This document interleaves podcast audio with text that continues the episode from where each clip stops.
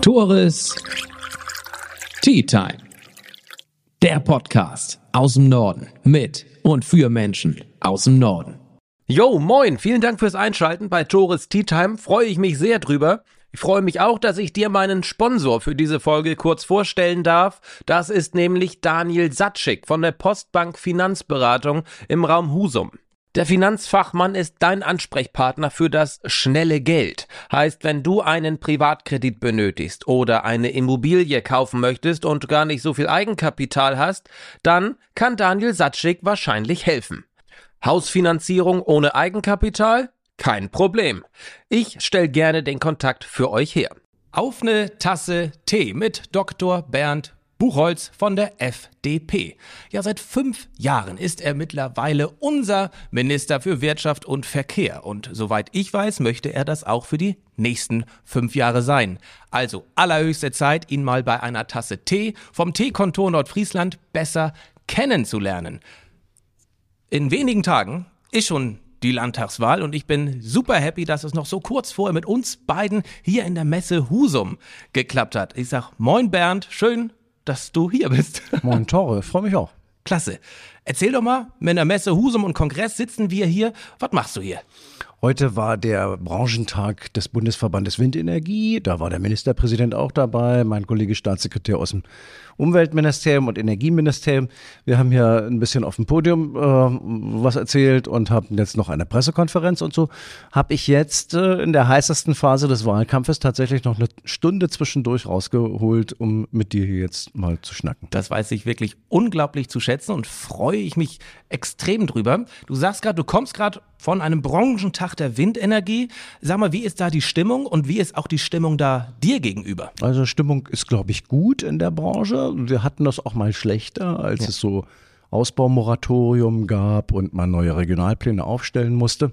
Jetzt ist die äh, Stimmung, glaube ich, ziemlich gut, weil es nach vorne geht weil durch den schrecklichen Krieg in der Ukraine die Bedeutung von regenerativen Energien auch nochmal richtig ins Bewusstsein gekommen ist und dementsprechend auch die Ausbauthemen, äh, ob onshore oder offshore, eine riesengroße Rolle äh, spielen dabei und deshalb glaube ich, ist hier ganz gute Stimmung. Es gibt immer Themen, bei denen man unterschiedlicher Auffassung sind oder ist. Zum Beispiel? Ja, es gibt ja aus Berlin gerade so berühmte Vertragskonstruktionen, bei denen die Windkraftanlagenbetreiber ähm, in Wahrheit mit so Verträgen ähm, sogenannte Überrenditen abgezogen bekommen und äh, dafür auch am Anfang kein Risiko tragen sollen. Dann kriegen sie also Zuschüsse.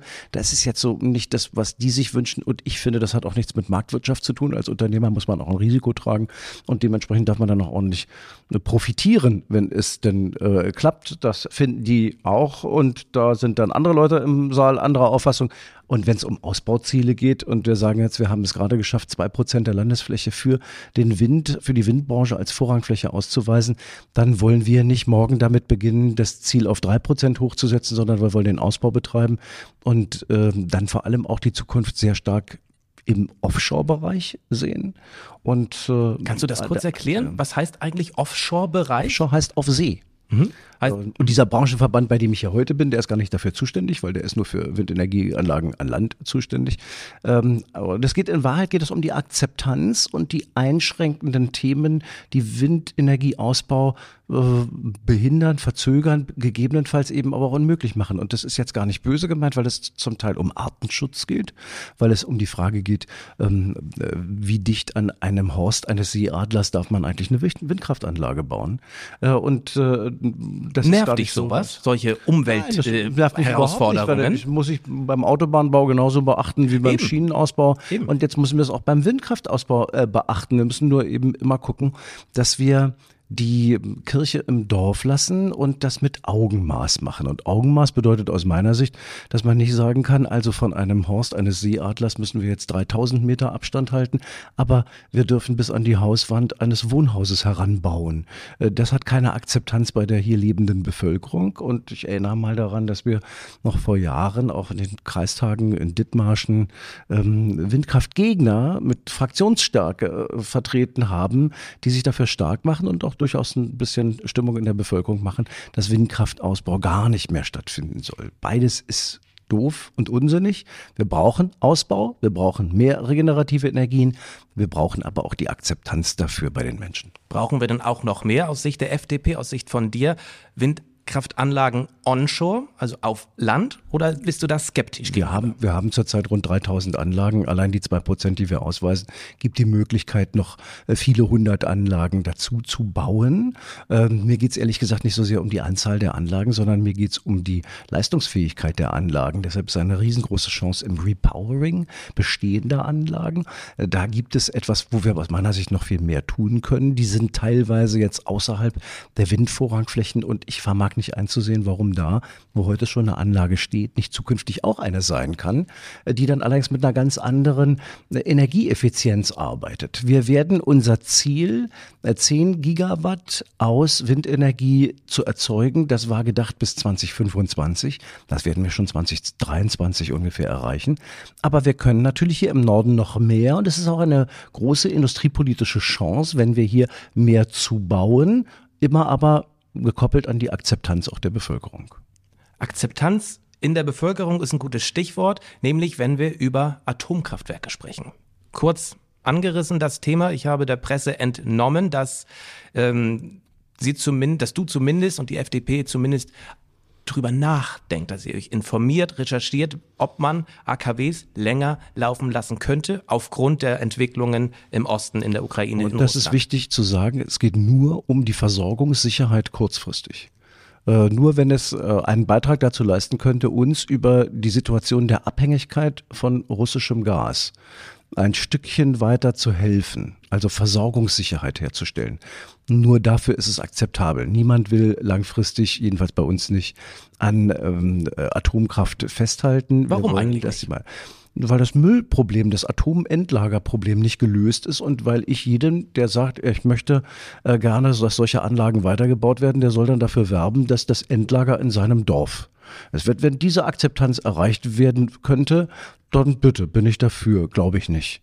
Äh, alle wehren sich dagegen, dass strahlende Abfälle irgendwo in ihrer Nähe, irgendwo unter der Erde gelagert werden sollen und dieses Problem ist nicht gelöst.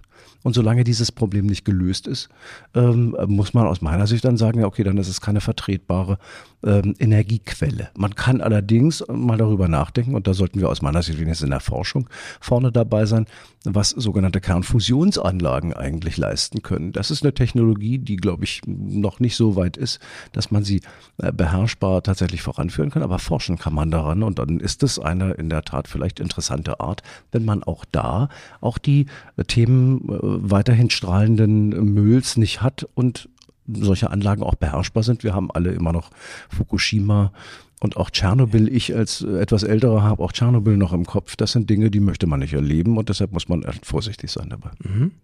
Vielen Dank schon mal dafür. Beim Tee trinken wird ja auch immer ein bisschen persönlich geschnackt. Das möchte ich auch sehr gerne mit dir, um dich als Person, als Privatperson auch etwas näher kennenzulernen und auch zu verstehen, warum du in die Politik gegangen bist. Vor 40 Jahren nämlich bist du schon in die FDP eingetreten. Ja, ich bin halt 60, ist man äh, ist halt man ist ein alter Mann inzwischen fast. Ja, das ist, ich fühle mich noch Weißer nicht so alter Mann, wie man so schön sagt. Ja, ja, genau. Also das ist finde ich eine diskriminierende Aussage, wenn ich das mal sagen darf. Weißer alter Mann finde find, ich äh, schwierig, weil sind wir einig? Sind wir einer Meinung? Mag mag ich gar nicht hören. Äh, diskreditiert finde ich Menschen auch äh, meiner Hautfarbe meines und, äh, ich will jetzt nicht sagen, dass es ein bisschen rassistisch ist, aber äh, man muss aufpassen mit solchen Worten, finde ich.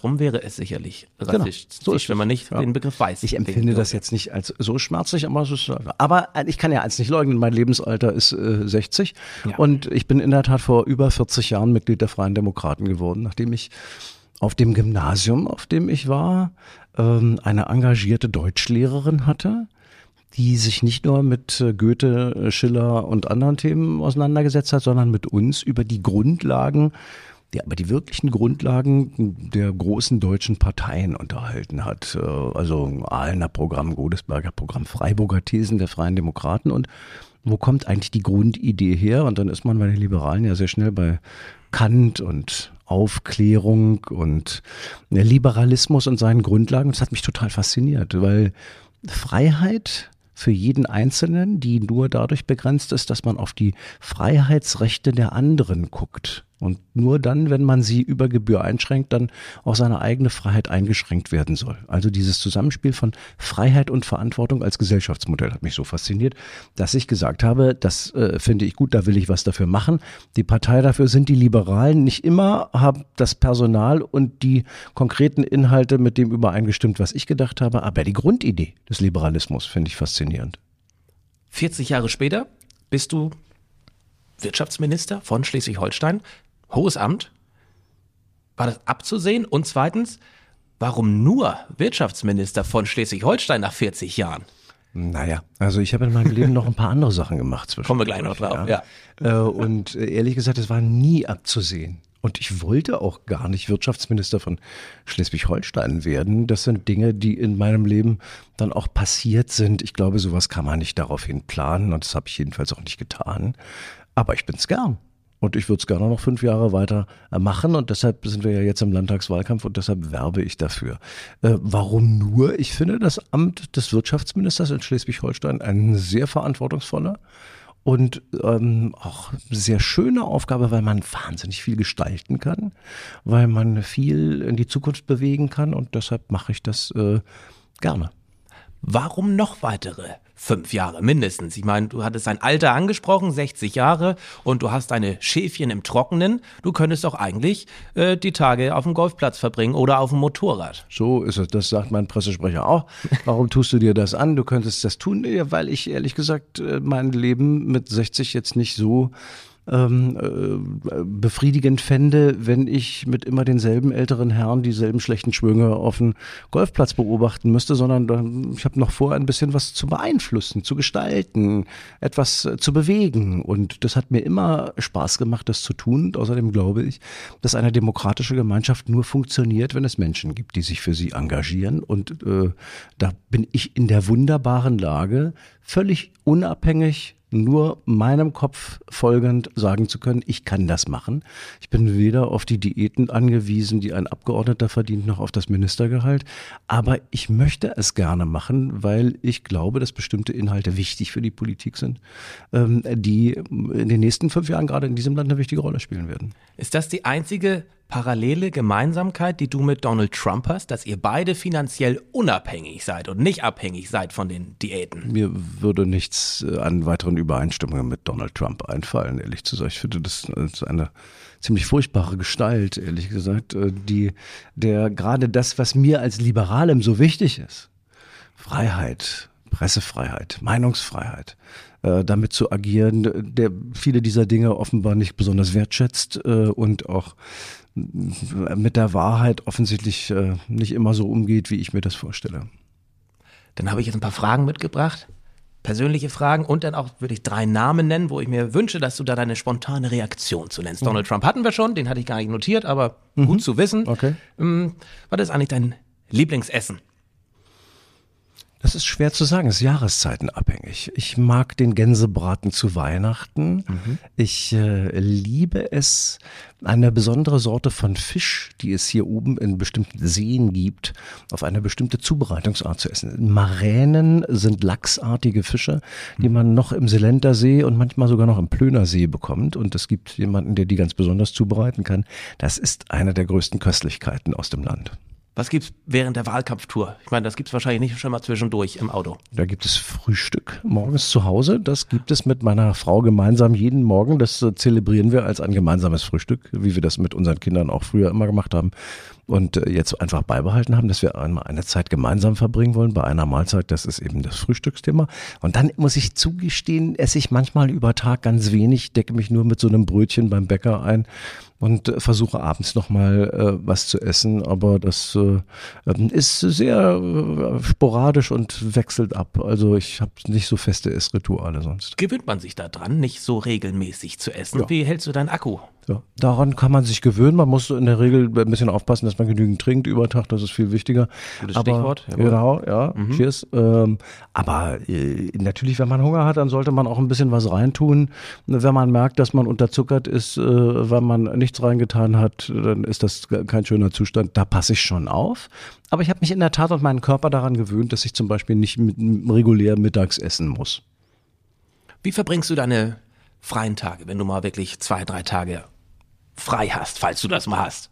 Wie verbringst du die am Natürlich liebsten? hat man auch als Minister mal freie Tage und es ist auch wichtig, dass man sich mal Urlaub nimmt und mal am Stück äh, zwei, drei Wochen rausgeht und sich nicht mit Politik beschäftigt, wie das auch als ähm, in meinem vorherigen Leben als Unternehmer so war, dass man auch diese Zeit für sich braucht.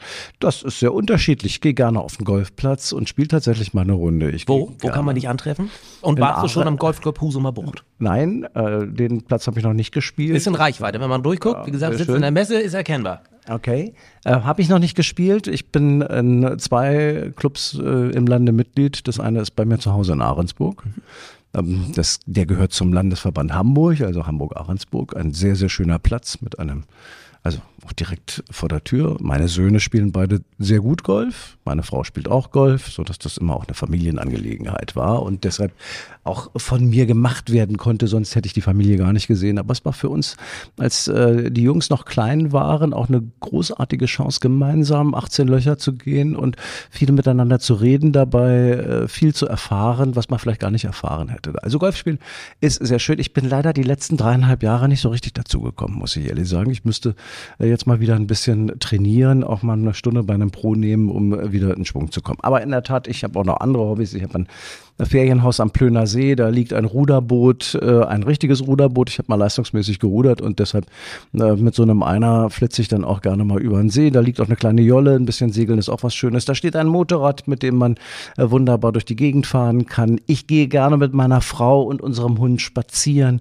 an der Ostsee, an den Seen, durch Wälder Landschaften. Ich fahre gerne ähm, durchs Land, reise gerne und habe noch viele Ecken der Welt, die ich gerne noch besser kennenlernen würde, obwohl ich ziemlich gut rumgekommen bin eigentlich. Aber es gibt immer noch viele Teile der Welt, die ich nicht kenne. Also äh, ich kann meine Tage auch mit Dingen ausfüllen ohne Arbeit. Zum Abschluss der privaten, persönlichen Fragen eine provokante. Was hast du mit 5 Millionen Euro Abfindung gemacht? Erstmal darf ich nicht bestätigen, dass ich sie bekommen habe. Okay. Was würdest du mit 5 Millionen Euro Abfindung machen? Was ich, weil ich Verschwiegenheit äh, Ja. äh, darüber vereinbart habe, dass ich als äh, in der Tat Vorstand eines großen Medienunternehmens ausgeschieden bin und eine Abfindung äh, bekommen habe. Und äh, ja, was macht man äh, mit so einem Geld? Man legt das so an, dass man davon auskömmlich leben kann, ähm, auch ohne arbeiten zu müssen. Das habe ich zwischendurch auch mal einige Jahre gemacht. Inzwischen bin ich ja als Minister durchaus wieder mit Einkünften versehen, aber ähm, das legt man so gut an, äh, dass man davon leben kann. Und äh, stattet äh, sich und so aus, dass man jetzt nicht überschnappt, äh, sondern dass man, wie gesagt, so ein nettes kleines Ferienhaus hat und eine sehr schöne Lebensqualität hat dabei.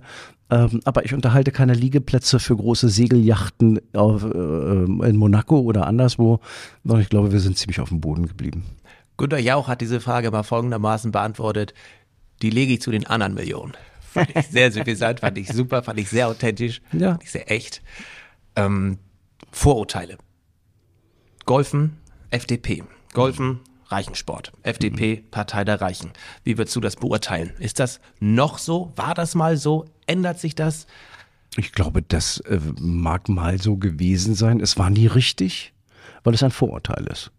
Äh, Weil die Mitglieder der Freien Demokraten in der Regel nicht über ein Millionenvermögen verfügen. Also ich glaube, ich bin da eine gewisse Ausnahme. Äh, Das ist ein Vorurteil. Und die Idee von Liberalismus und von Freiheit, die ja deshalb sich auch überträgt, auch auf das wirtschaftliche Leben. Und da eben auch die Freiheit, gegebenenfalls Geld zu verdienen, profitabel zu agieren, äh, beschreibt und da auch darauf Wert legt, dass das dazugehört. Übrigens ist das auch in anderen Denkschulen durchaus wichtig. Wer immer von Nachhaltigkeit redet, der sollte wissen, dass Nachhaltigkeit ein Dreieck aus mindestens mal drei Nachhaltigkeitsthemen ist. Ökologischer Nachhaltigkeit, sozialer Nachhaltigkeit, was die Beziehungen zu unseren Mitmenschen meint, zum Beispiel zu Arbeitnehmerinnen und ähm, der einheimischen Bevölkerung, Tourismus und so weiter und so weiter. Aber es gibt auch den dritten Teil und der heißt ökonomische Nachhaltigkeit.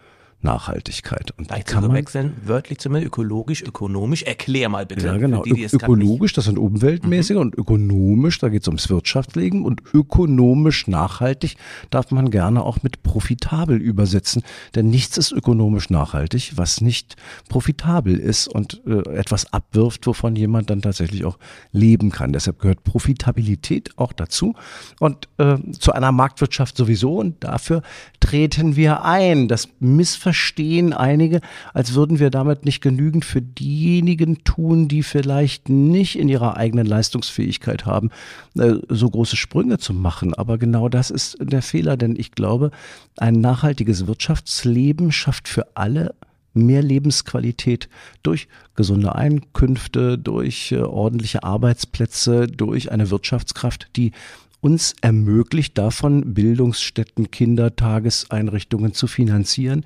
Eine gesunde Wirtschaftskraft ist das Rückgrat von allem und wir leben in Schleswig-Holstein am Land, das ein Bruttoinlandsprodukt von 100 Milliarden Euro hat. Baden-Württemberg hat 500 äh, Milliarden Euro, Bayern hat fast 700 Milliarden Euro. Und so sehen dann auch die Landeshaushalte aus, obwohl nicht fünf oder siebenmal so viele Menschen da leben, haben die aber einen fünf oder siebenmal so großen Landeshaushalten. Das heißt, sie können sich einfach mehr Bildungseinrichtungen leisten, mehr Kitas. Und deshalb sage ich, ist es so wichtig, dass man auf die Wirtschaftskraft guckt, die ausbaut, damit wir uns im Norden mehr Lebensqualität leisten können. Was ich schön fand und finde, dass du dich nicht rechtfertigst für dein, ich sag's mal, Vermögen. Ich habe das Gefühl, oftmals rechtfertigen sich Politiker dafür, dass sie mal viel Geld verdient haben. Warum sollte ich mich schämen, dass ich viel Geld verdient habe? Mhm. Ich habe nichts geerbt. Ich habe viel gearbeitet. Ich hatte das große Privileg, ähm, nach einem Studium Menschen kennenzulernen, die mir eine Chance gegeben haben, äh, die mich in den Beruf eines Vorstandsvorsitzenden gebracht haben. Mitglied des Vorstands eines der größten Medienunternehmens der Welt zu sein. Das fällt einem nicht in den Schoß. Dafür kriegt man viel Geld. Und ich schäme mich nicht dafür. Ich habe es gern genommen, ich habe aber den Job auch sehr gern gemacht. Also insoweit äh, habe ich damit keine Probleme. Und ich finde, wir sollten, anders als das in Deutschland so üblich ist, vielleicht auch wie in den USA dazu übergehen, das auch tatsächlich zu respektieren und auch zu zeigen. Ich, äh, und zu veröffentlichen, da ist es ja alles einsehbar. Ja, in den USA jetzt nicht so sehr, aber in Schweden zum Teilweise. Beispiel mhm. ist es einsehbar. Mhm. Und ich habe auch gar nichts dagegen. Es ist die, die, Freiheit jedes Einzelnen, aber äh, wenn ich es dürfte, ich würde auch sagen, über wie viel Vermögen ich verfüge. Das darf ich jetzt nicht wegen dieser Regelung, als ich mal diese Abfindung kassiert ärgerlich. habe. Ärgerlich, ja. Aber ähm, ich finde, man sollte sich dafür nicht schämen. Es ist nichts Schlimmes, ähm, Geld zu verdienen. Und äh, es ist äh, äh auch nichts, äh, wo man jetzt eingeschränkt durch die Gegend laufen müsste. Gehörst du denn noch der Mittelschicht an? Ja, das weiß ich nicht. Also ich, seien wir ganz ehrlich, ich verfüge über ein Vermögen, das mich wohl zu den reicheren Leuten macht. Ja, das ist so. Ähm, und ob Mittelschicht oder nicht, also es wird Leute geben, die haben deutlich mehr und die fühlen sich der Mittelschicht angehörig. Ähm, ich finde schon, dass man zwar auf der einen Seite sich nicht schämen sollte dafür, was man hat, dass man aber im Blick behalten sollte, wo denn so die Durchschnittseinkünfte im Lande liegen und was es bedeutet, in einem Land wie in Schleswig-Holstein, sagen wir mal, als alleinerziehende Mutter nur 20 Stunden arbeiten zu können und dafür nicht nur selbst leben zu müssen, sondern auch Kinder erziehen zu müssen. Das ist ein Armutsrisiko. Und da muss man einfach sagen, an diese Menschen müssen wir eben auch denken. Habt ihr die denn im Blick als FDP? Ja, natürlich haben wir Menschen? die auch im Blick. Und selbstverständlich ist es bei uns ähm, ein, ein wichtiger Teil, dass man Freiheit nur leben kann, äh, wenn man in der Tat auch die Grundbedürfnisse erfüllen kann und wenn man an dem Leben auch teilhaben kann. Teilhabe und Aufstiegsversprechen sind für uns ein wesentlicher Bestandteil unserer liberalen Politik. Aber es geht uns mehr darum, Menschen zu befähigen, dann auch sich selbst wieder in Würde und eigenständig selbst zu versorgen. Es geht uns nicht darum, dass der Staat möglichst lange und möglichst hoch Menschen alimentiert. Das ist nötig, für diejenigen, die sonst durch den Rost fallen würden. Aber der Anspruch muss immer da sein, Menschen zu befähigen, für sich selbst sorgen zu können. Und das ist etwas, ähm, wo gerade, ich sag mal, die berühmte alleinerziehende Frau, die ähm, nur 20 Stunden arbeiten kann, weil sie sich ansonsten um die Kinderbetreuung kümmern muss, wo wir die sehr im Blick haben müssen und auch dafür sorgen müssen, dass sie ein wirklich vernünftiges, würdevolles Leben äh, mit auskömmlichen Einkünften haben kann. Da fällt mir ein schöner Übergang ein zu einer jungen Mutter. Nämlich, ich sagte eben schon, dass ich drei Namen nenne und deine spontane Reaktion gerne hören möchte. Güde Jensen. Eine tolle junge Frau, die im Bundestag sitzt für die FDP und die in den letzten Jahren gezeigt hat, wie man mit einem Thema, mit dem man sich dann intensivst beschäftigt, zu einer großen Expertin für Menschenrechtsfragen wird, diesen Ausschuss leitet im Bundestag und dabei, glaube ich, einen klasse Job macht. Sie hat dir doch auch einiges zu verdanken, denn du hast auf das Mandat verzichtet, in den Bundestag zu gehen, weil du schon Wirtschaftsminister warst und dadurch ist Güde ja nachgezogen. So ist es, ja. Ähm, sie hat äh, auf einem Listenplatz nach mir mhm. Äh, kandidiert und äh, ich habe in der Tat dieses Bundestagsmandat wegen des Wirtschaftsministerpostens nicht angetreten und bereue das auch nicht und finde es gut, dass Güde nachgerückt ist, weil die macht das sehr, sehr gut in Berlin. Das sind jetzt alles Namen von Menschen, die schon in meinem Podcast waren und auch teilweise mhm. in deinem. Kommen mhm. wir gleich mal drauf, dass du ja auch einen eigenen Podcast betreibst. Ähm, Daniel Günther. Ja, ein äh, Ministerpräsident, mit dem ich die letzten fünf Jahre sehr gut zusammengearbeitet habe und der, äh, mit dem ich auch gerne weiter zusammenarbeiten würde, also mit dem ich weiter gerne regieren würde, der ein verlässlicher Partner für mich war. Ähm, das ist immer wichtig, dass man in der Politik äh, weiß, dass man sich auf das Wort des anderen verlassen kann. So sind wir auch durch eine Corona-Pandemie gekommen, äh, wie ich finde, mit Augenmaß und aber auch immer mit der Abwägung zwischen Freiheit und Verantwortung. Verantwortung für diejenigen, die wir schützen müssen. Gerade vulnerable Zielgruppen mussten am Anfang, weil wir nicht wussten, äh, wie dieses Virus tatsächlich äh, zuschlagen kann. Wir haben die Bilder aus Bergamo gesehen, wir haben die Bilder aus New York gesehen und haben gesagt, nein, jetzt müssen wir schnell eingreifen. Aber wir haben dann auch immer wieder die Chancen genutzt, Freiräume zu schaffen in diesem Land, Modellprojekte im Tourismus zu machen, damit immer ein Stückchen vor der Welle zu sein und äh, sind deshalb, glaube ich, am besten durch die Pandemie gekommen von allen Bundesländern, nicht nur was die Anzahl der Infizierten pro 100.000 Einwohner. Lange wirklich Spitzen, beziehungsweise ja. letzter, erster, wie man es nimmt. Also ja, wir, waren, wir, wir, haben die wenigsten ja. pro 100.000 Einwohner, haben die wenigsten Toten nach wie vor pro 100.000 Einwohner.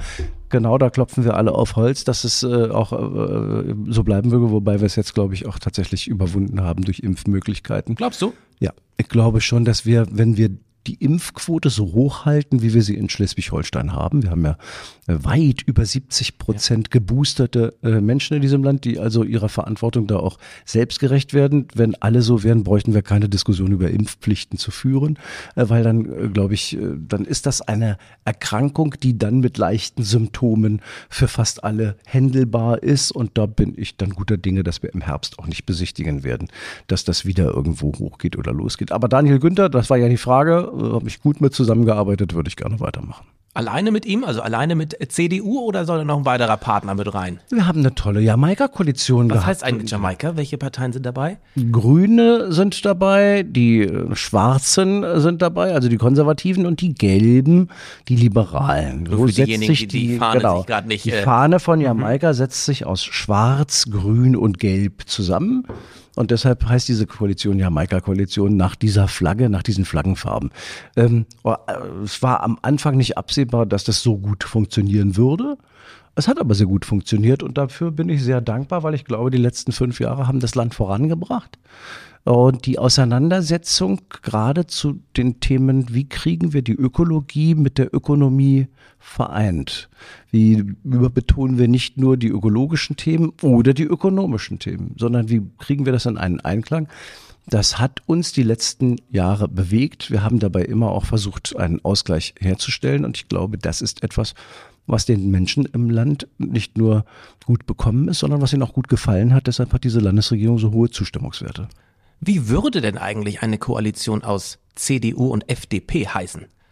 Dortmund das wäre schwarz-gelb. Schwarz also, das, also das, nennt man dann so schwarz, aufpassen, mit, wenn man BVB-Koalition sagt. Ja, nee, aber da, für diese Zweierbündnisse hat man damals keine Farben nach Fahnen oder Flaggen äh, gemacht, sondern da hat man immer gesagt schwarz-gelb oder schwarz-grün. Und das ist die Entscheidung, die offensichtlich wohl nach dem, was die Demoskopen uns sagen, jetzt am Sonntag ansteht.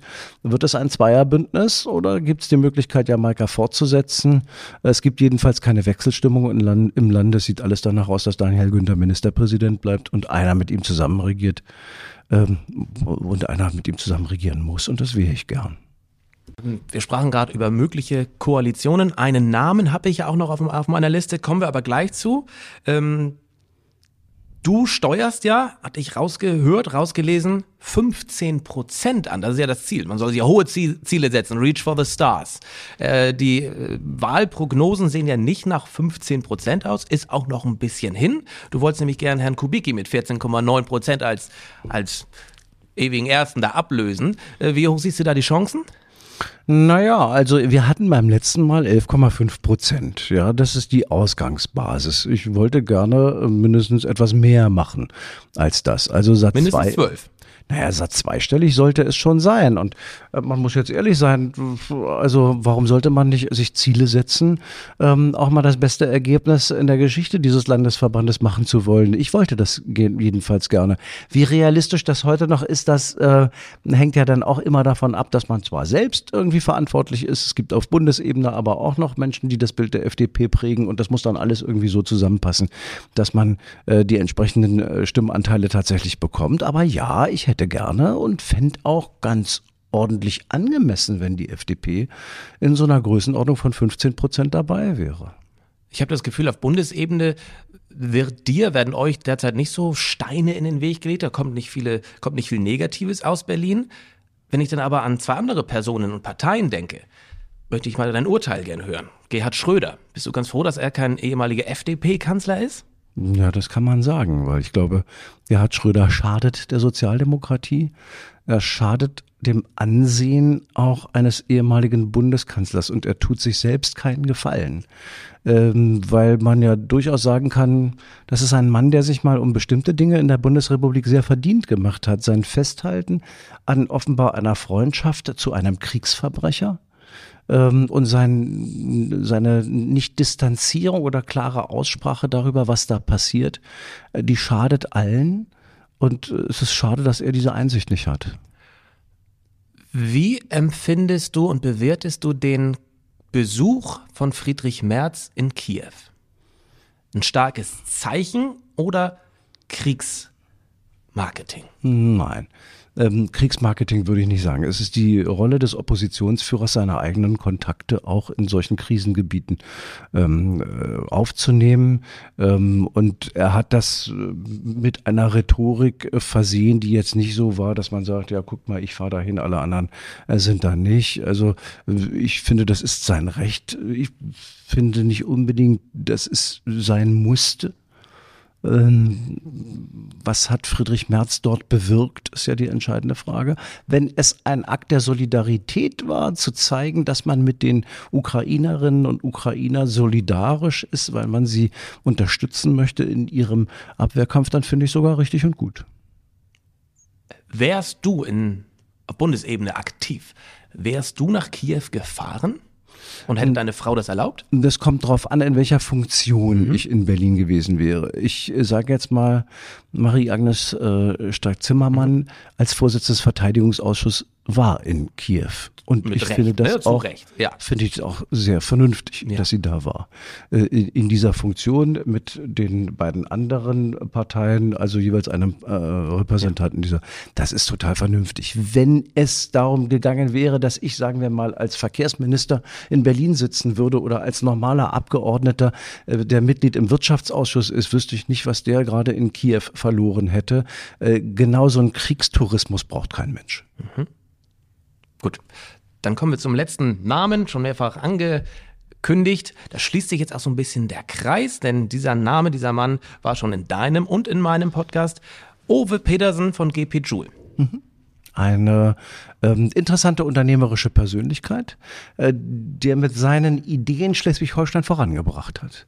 Äh, das äh, muss man einfach sagen. Ein Mann, der gerade, wenn es um Windkraft ging und dann um das Thema Wasserstoff, äh, viel in Schleswig-Holstein bewirkt und vorangebracht hat und ja auch damit noch nicht zu Ende ist, sondern ganz viel tut dafür. Eine große Firma gegründet hat, damit auch den ökonomischen Erfolg, den ich ihm gönne, äh, an dieser Stelle und der mit Smart, äh, äh also mit den, den, Möglichkeiten, die wir hier oben haben, mit E-Farming, wie das Projekt hier oben heißt, also auch etwas dafür tut, dass zum Beispiel der öffentliche Personennahverkehr mit wasserstoffgetriebenen Bussen stattfindet, aber der auch etwas dafür tut, dass Elektrolyseure an Windkraftanlagen gebaut werden können, die dann eben Wasserstoff produzieren aus dem Windstrom, den wir da machen. Ähm, toller, toller Job, äh, den er gemacht hat, tolle Firma mit äh, großen, auch ausbaufähigen Chancen für die Zukunft. Dann lass uns noch kurz über Mobilität sprechen. Du bist ja auch Verkehrsminister. Als ich heute zur Messe fuhr, habe ich an der Tanksäule gesehen, 220 Diesel, nicht gerade günstig. Ähm, was ist das Mobilitätskonzept der FDP für die nahe Zukunft? Ja, das Mobilitätskonzept ist vielfältig äh, und die Energiepreise sind erstmal belastend für alle. Wir haben ein erstes Entlastungspaket ja in Berlin auf die Reise geschickt und da wird dann ähm, zwar sind es nur 14 Cent für den Liter Diesel und 30 Cent für den Liter Supersprit, aber das wird ab 1. Juni ja dann tatsächlich auch zu einer Senkung kommen. Ich glaube, dass man äh, die Steuern, die auf diesem Thema drauf sind, noch weiter senken kann und vielleicht sogar muss, um äh, das einigermaßen erträglich zu machen. Sind auch nicht alle dafür. Die Grünen finden das fürchterlich, sondern wollen, dass das auch äh, dann so teuer bleibt. Ähm, ich glaube, dass es zu einer Belastung derjenigen führt, die einfach auf das Auto angewiesen sind, weil sie pendeln müssen zu ihrer Arbeit. Ähm, und da sind wir bei dem nächsten Thema. Wir müssen einen besseren ÖPNV gewährleisten. Wir brauchen mehr öffentlichen Personennahverkehr. Den brauchen wir aber auch emissionsfrei möglichst. Auf der Schiene elektrifiziert oder mit Akkuzügen haben wir vieles angestoßen, was uns in die Lage versetzt, in den nächsten Jahren deutlich emissionsfreier unterwegs zu sein. Wir brauchen aber vor allem auch mehr Stabilität und mehr Angebote auch im ländlichen Raum. Äh, denn es ist ja manchmal, da müssen wir ehrlich sein, schwierig, ähm, mit dem Bus, der zweimal am Tag fährt, dann tatsächlich auch den Ort zu verlassen oder wieder hinzukommen. Wir werden also, und da müssen wir uns ehrlich machen, in einem Flächenland wie Schleswig-Holstein in bestimmten Gebieten weiterhin auf individuelle Mobilität angewiesen sein und die sollte dann möglichst erschwinglich emissionsarm oder emissionsfrei sein, was ganz besonders bedeutet, dass wir in diesen ländlichen Bereichen viel Elektromobilität haben sollten, viele Möglichkeiten dann nicht die ganzen Strecken vielleicht zurücklegen zu müssen, sondern zu einem Mobilitätshub zu fahren, wo man umsteigt in die Bahn, in einen Bus, um andere Ziele dann zu erreichen. Ähm, und wo man in der Lage ist, eben nicht wie in der Vergangenheit mit großen 50er Dieselbussen nachts leer durch die Gegend zu fahren, sondern wo man On-Demand-Verkehre einrichtet, die Digitalisierung als Chance nutzt, Abrufbusse, äh, Abruf Fahrzeuge, wie in Hamburg bei Moja üblich, bei mir in Ahrensburg heißen sie Yoki, an vielen anderen Stellen gibt es Firmen, äh, die das so anbieten. Das könnten wir auch und das wollen wir auch im öffentlichen Personennahverkehr ausprobieren, haben ein großes Modellprojekt in Rendsburg da auf, der, auf die Reise geschickt. Äh, das sind die Mobilitätskonzepte, die zukünftig tragen wollen, genauso wie das Radfahren dabei eine wichtige Rolle spielt und selbst das zu Fuß gehen spielt eine wichtige Rolle dabei. Ähm, ich habe gerade die Aktion mit dem Rad zur Arbeit gestartet, wie jedes Jahr weil es einfach nicht nur der Gesundheit gut tut, wenn man Fahrrad fährt, sondern der Ökologie insgesamt auch gut tut. Also es ist ein breites Thema. Ich möchte, dass die Menschen ihr Mobilitätsmittel frei wählen können. Und da sind wir wieder bei der Freiheit. da, da, sind wir wieder. Da schließt sich der Kreis. Der, der äh, freiheitliche, der liberale Verkehrsminister möchte, dass jeder frei entscheiden kann, wie er unterwegs ist, mit welchem Verkehrsmittel. Aber das alles soll möglichst emissionsfrei sein. Bernd, vielen, vielen Dank. Ich würde mich extrem freuen, solltest du wieder gewählt werden, dass wir unser Gespräch fortsetzen. Das mache ich sehr gern. Das freue ich mich drüber. Ich nehme dann deinen Tee deiner Wahl auch mit. Heute gab es einen Schwarztee. Sag nochmal, was, äh, was ist dein Lieblingstee? Also Räubusch, finde ich, ist ein sehr schöner Tee. Äh, den mag ich sehr gerne. Mhm. Äh, und äh, ich mag auch gerne mal einen schwarzen Tee. Ähm, zu bestimmten Tageszeiten ist interessant, dass ich den dann nicht so gut vertrage. Der geht mir auf den Magen, wenn ich zu spät danach mit täglicher Stunde noch einfach ungesüßten schwarzen Tee trinke. Dann, dann bin ich ja froh, dass wir Ende des Vormittags miteinander ja, gesprochen haben. Sehr gut. Sehr Wunderbar. Gut. Dann meine letzte Frage im Podcast. Bernd ist immer die gleiche. Ich wollte nämlich schon immer mal eine Tasse Tee mit dir trinken. Mit wem würdest du gerne mal eine Tasse Tee trinken, wenn du könntest? Mit Barack Obama. Und mit ihm darüber sprechen, wie er heute im Nachhinein seine Amtszeit empfindet. Ähm, und wie er einschätzt, wie es zu bestimmten Dingen auf der Welt und wie es zu Donald Trump gekommen ist. Ein total faszinierender Mann, finde ich, äh, mit dem ich gerne mal eine Tasse Tee trinken würde. Ich muss mal langsam anfangen, Strichliste zu führen. Wie oft Barack schon erwähnt wurde. Angela Echt? wird auch oft erwähnt. Die eigene Mutter wird oft erwähnt, weil man so wenig Zeit hat. Aber ja, es spricht ja für Herrn Obama. Das war ein eindrucksvoller ah, Mann. Es gibt so viele Menschen, mit denen ich gerne eine Tasse Tee trinken würde. Also das ist vielleicht ja auch etwas, was einem ähm, Spaß macht. Wenn man Menschen mag, ja. wenn man gerne Menschen kennenlernt. Ähm, du machst einen Podcast, ich mache einen Podcast. Warum machen wir den? Ja, natürlich wollen wir auch was als Botschaft rüberbringen. Aber in Wahrheit haben wir großen Spaß daran, Menschen kennenzulernen. Seine Neugier ein bisschen auszuleben. Und wenn man diese Lust hat, dann möchte man eigentlich mit vielen Menschen gerne mal eine Tasse Tee trinken. Ich genieße zurzeit auch die Zeit auf der Straße im Wahlkampf, weil Leute mich ansprechen und ich Leute anspreche und man ins Gespräch kommt, Menschen kennenlernt, mit denen man sonst vielleicht nie was zu tun hat. Das finde ich einfach schon so sehr schön. Ganz toll. Vielen, vielen Dank, Bernd. Das war Tores Tea Time mit Dr. Bernd Buchholz von der FDP. Vielen Dank fürs Zuschauen, vielen Dank fürs Zuhören. Danke. Vielen Dank, Bernd.